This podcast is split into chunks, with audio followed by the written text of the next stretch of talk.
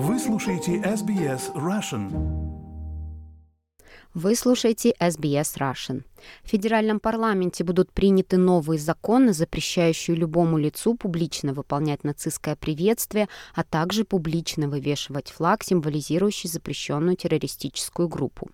Всплеск дискриминации и угрожающего поведения после начала войны Израиля и Хамас вызывает страх у еврейских и мусульманских общин Австралии.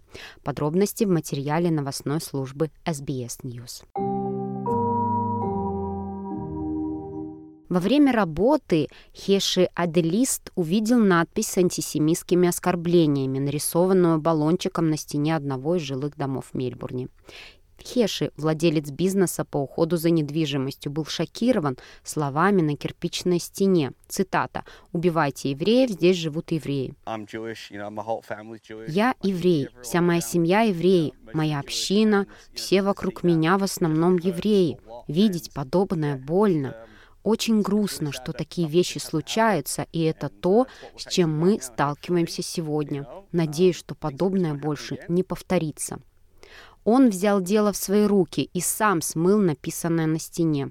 В другом месте, но в том же районе, он также смыл свастику. Если бы было там написано «убивать мусульман» или «убивать христиан», я бы тоже это убрал. Дело в самом факте ненависти. Это действительно главное.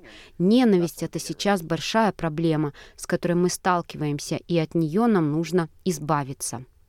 Исполнительный совет австралийского еврейства сообщает, что за 6 недель, прошедших 7 октября, было зарегистрировано 400 случаев антисемитизма.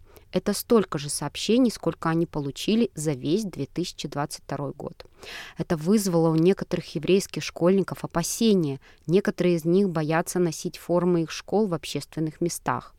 Джеймс Кеннард, раввин и директор Маут Скопут Мемориал Колледж в Мельбурне.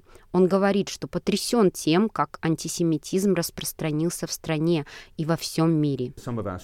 Некоторые из наших студентов и некоторые из наших семей испытывают реальный страх. Они боятся, что если вы идете по улице и по вашей одежде можно понять, что вы еврей, вы можете подвергнуться физическому нападению.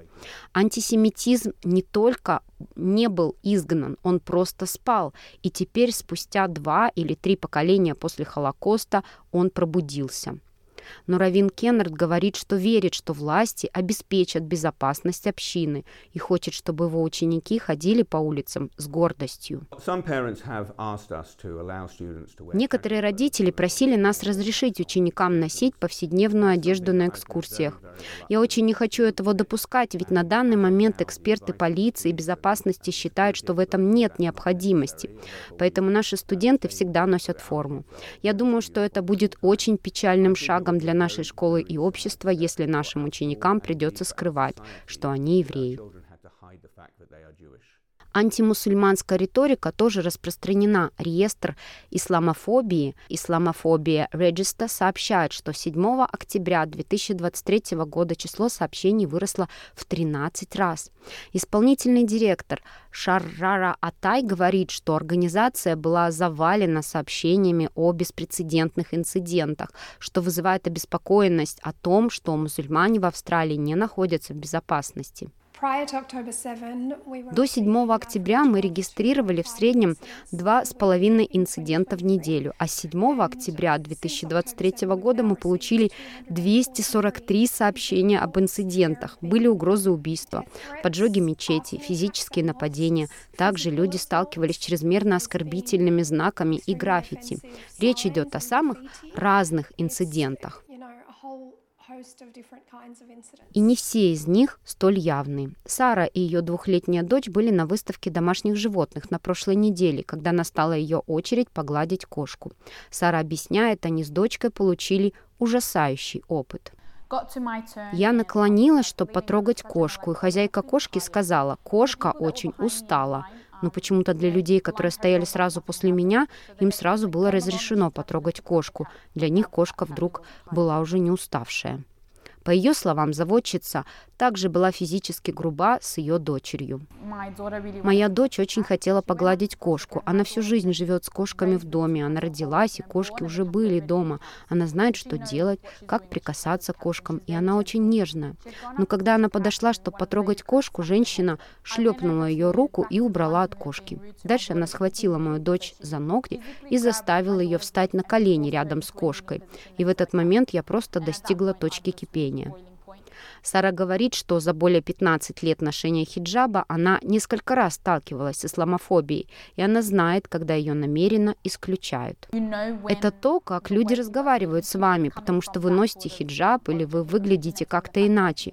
Это заставляет вас чувствовать себя очень маленькими. Скрытый расизм очень жив, и люди просто научились проявлять свой расизм самыми разными способами.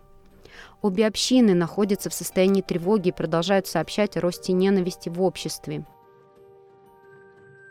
Репортаж Раван Тамер команды SBS News на русский язык перевела Лера Швец, озвучила Виктория Станкеева для SBS Russian.